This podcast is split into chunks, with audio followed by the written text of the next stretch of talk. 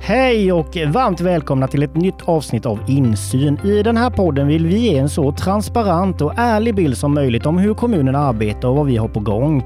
Vi vill att du som lyssnar helt enkelt ska få bättre insyn. Som vanligt är det Vetlanda kommuns kommunikationsavdelning som gör den här podden. Jag heter Ulrika Svensson. Och jag heter Niklas Karlsson. I detta avsnittet ska vi prata om familjehem, kontaktfamilj och kontaktpersoner. Alla mycket viktiga uppdrag knutna till socialtjänsten. Vi ska ta reda på hur man kan engagera sig och ha de här olika uppdragen och bemöta de vanligaste missuppfattningarna kring vad som krävs och vad det är som gäller. Och idag har vi med oss, ja men vi gör väl som vi brukar, att ni presenterar er själva lite kort. Ja, jag heter Emelie Frey och jag är familjehemssekreterare här i Vetlanda kommun.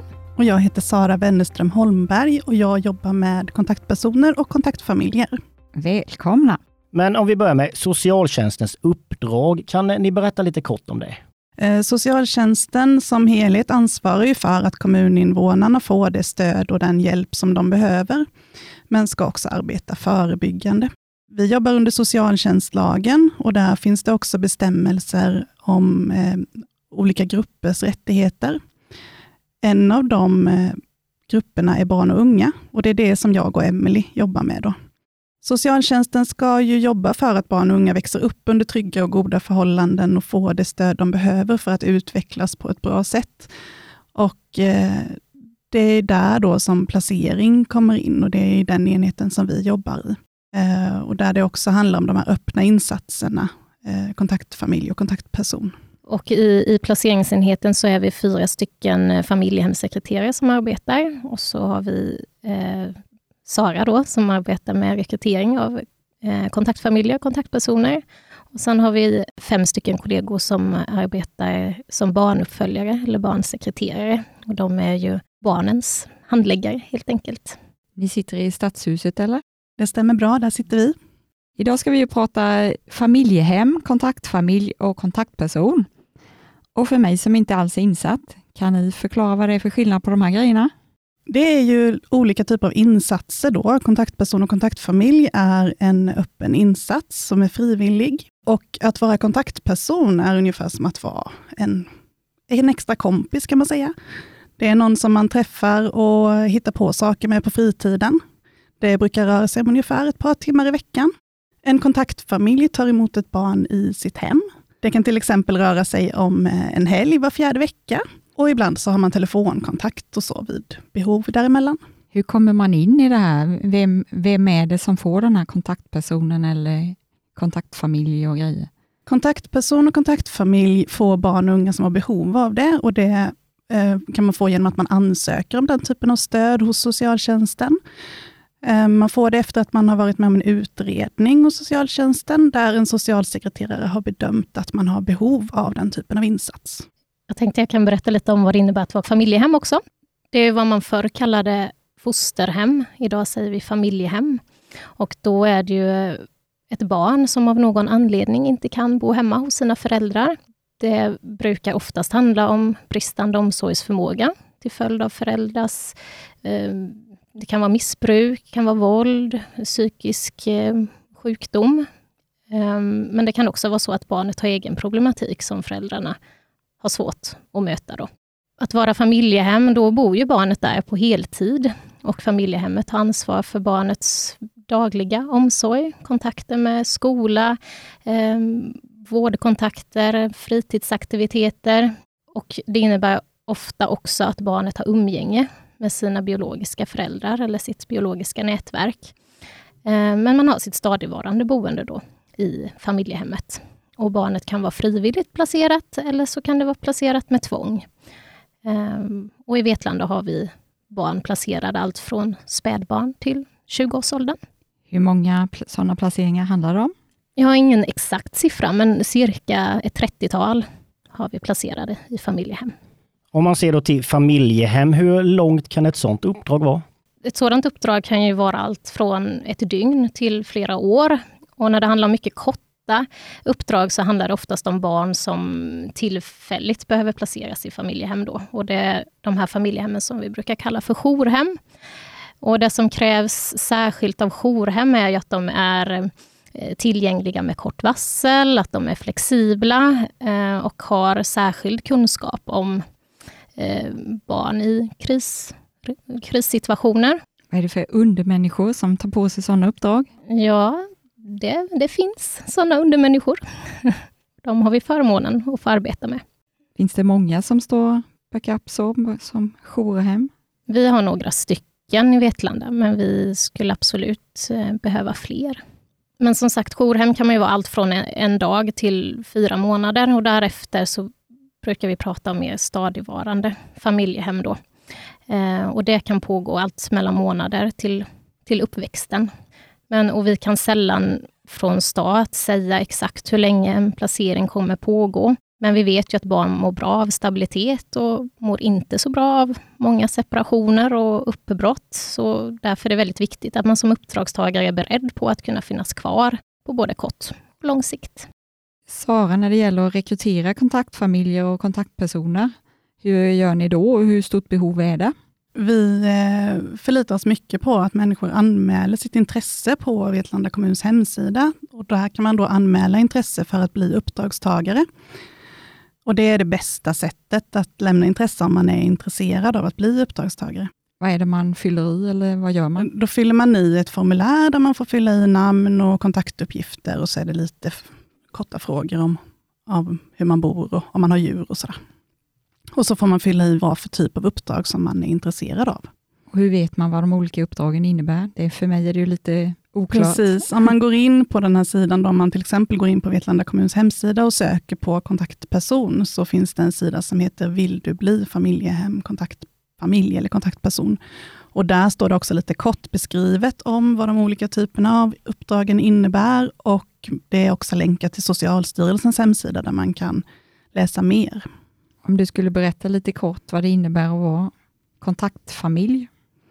Men kontaktfamilj är ju då att man tar emot ett barn i sitt hem um, ungefär var fjärde helg. Och Det kan vara att barnet har behov av miljöombyte eller utökat socialt nätverk. Det kan också vara så att föräldrarna har behov av avlastning. Eh, och Det brukar röra sig om ungefär en helg i månaden. Eh, lite tätare eller mer sällan ibland. Eh, det kan också vara så att man har viss kontakt med ungdomen eller barnet däremellan. Och kontaktperson då är ju att man eh, träffar ett barn eller ungdom på, på barnets fritid. Och då träffas man kanske ett par timmar i veckan och så hittar man på någonting. Man kanske går en promenad eller går och fikar eller går och tränar eller någonting sånt. Eh, ofta för social träning eller för att man också miljöombyte för att eh, få komma ut och hitta på någonting. Utökat socialt nätverk. Matchar ni lite intressen där då, eller hur? Det gör vi. Mm. Vi är väldigt noga med att matcha barnets behov med rätt uppdragstagare. Och Det innebär också då att vi behöver väldigt många olika typer av uppdragstagare. Eh, så behovet av uppdragstagare är alltid väldigt stort. Eh, också för att ehm, även om det finns lediga uppdragstagare, så kanske inte någon av dem passar barnets behov. Och du kallar dem uppdragstagare, men det är kontaktpersoner. Precis, ja. ja. det stämmer. Kontaktpersoner, kontaktfamiljer och familjehem är alla uppdragstagare åt oss. Ja. ja mm. Men vad händer där sen när man har fyllt i det här formuläret på hemsidan? Hur går det igång då så att säga? Då kommer det ganska omgående till min mailkorg och då ringer jag upp den här personen eller skickar ett mail eller sms och säger att vi har tagit emot din intresseanmälan. Uh, och efter det så får man lämna samtycke till. Vi inhämtar en mängd olika registerutdrag från olika myndigheter och det behöver man samtycka till att vi ska göra. Eh, och när vi har fått in det samtycket så bokar vi också ett besök för en intervju. Gäller det kontaktpersoner så träffas vi på socialkontoret och gäller det kontaktfamiljer så besöker vi i hemmet. Vad är det ni kollar efter i alla register? Vilka kan inte söka så att säga? Nej, men alla kan söka och lämna intresse för att bli kontaktperson eller kontaktfamilj till exempel. Då. Och att man förekommer i något av de här registren, det innebär inte att man nödvändigtvis har diskvalificerat sig som uppdragstagare, utan man kan ändå få uppdrag beroende på vad det är för förekomst i de här registren. Då. Um, vi pratar alltid om det som förekommer uh, och ser om det är ett hinder för att för lämpligheten att ta uppdrag för ett barn. Finns det någon typ av utbildning för de som eh, vill vara med på detta? Eh, ja, när det gäller familjehem så erbjuder vi en utbildning som heter Ett hem att växa i. Och eh, vi har tidigare haft en annan utbildningsmetod här i Vetlanda, men har valt att gå över till den här eh, grundutbildningen då, som är framtagen av Socialstyrelsen. Vad är det som är så bra med den utbildningen? Den, om jag berättar lite om den så är det så att det är åtta träffar på kvällstid där man eh, får den här utbildningen i grupp. Eh, och det är jag som familjehemssekreterare tillsammans med en kollega då, som är kursledare. Eh, och ofta så bjuder vi in till den här utbildningen när man är i slutskedet eller klar med sin utredning. Och de här utbildningstillfällena de eh, består av en mix av eh, diskussioner, det är föreläsning, det är filmklipp, eh, olika övningar som man får göra tillsammans då. Det som är bra med utbildningen det är att man får en grundläggande inblick i socialtjänstens arbete.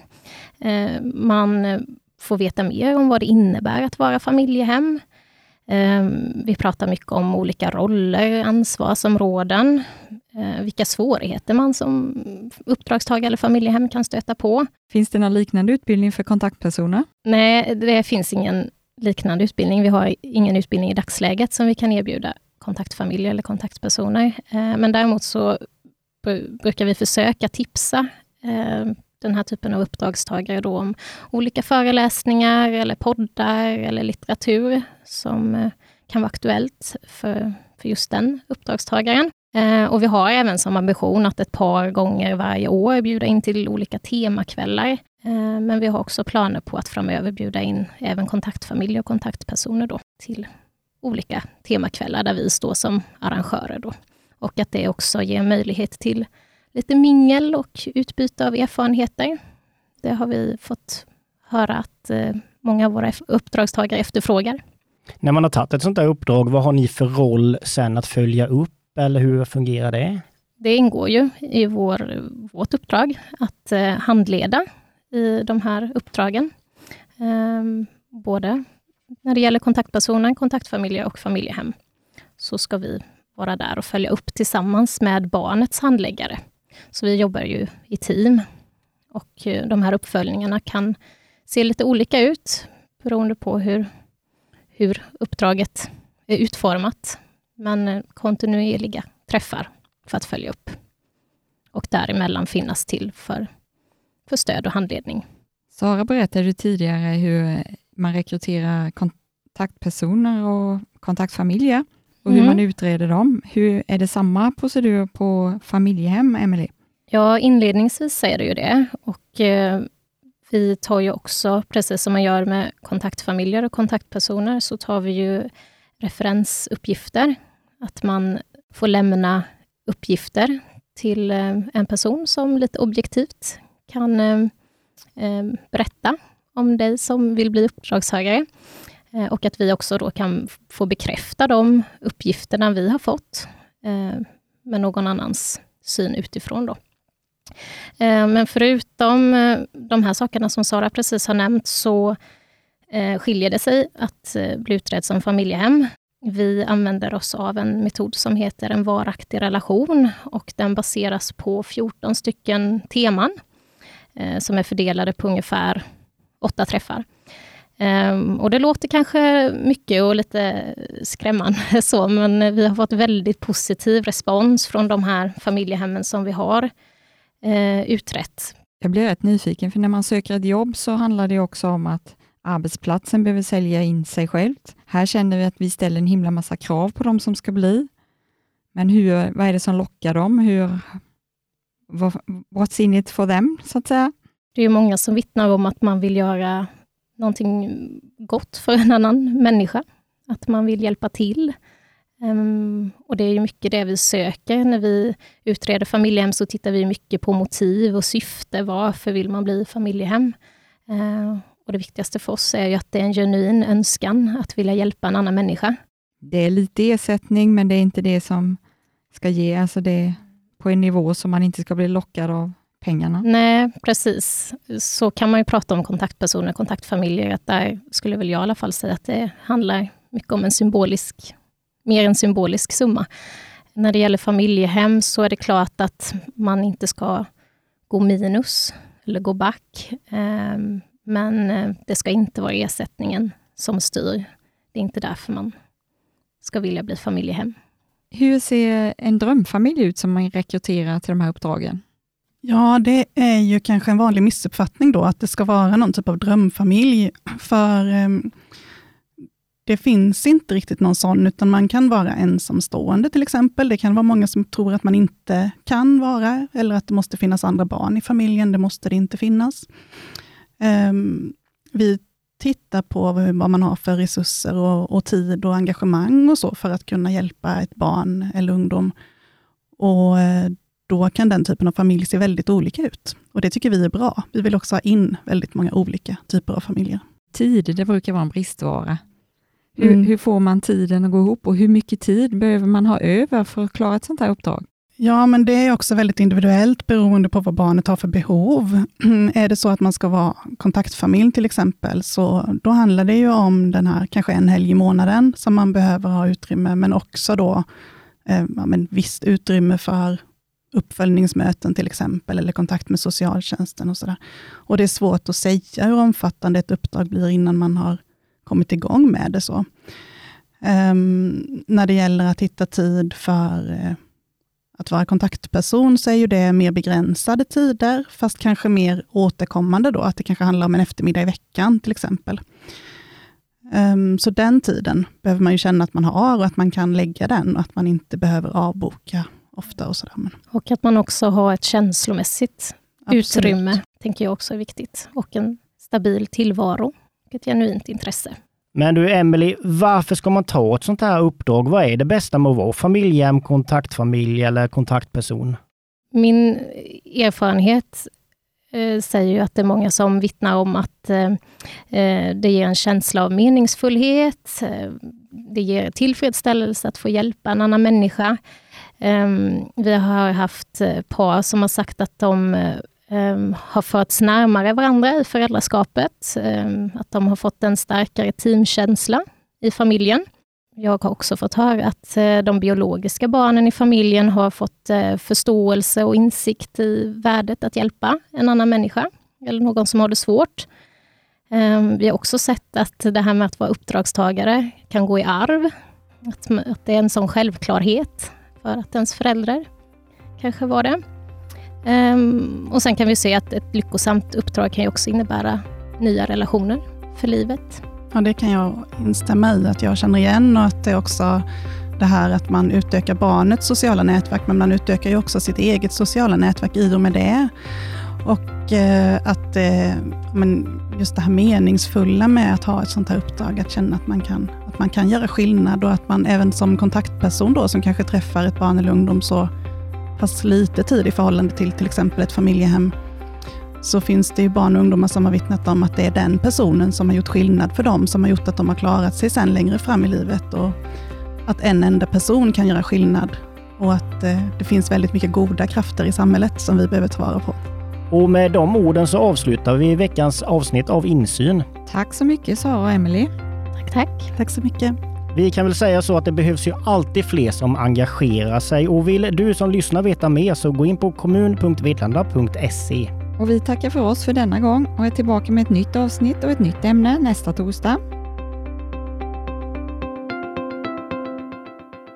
Du har lyssnat på Insyn, en poddproduktion av Vetlanda kommun.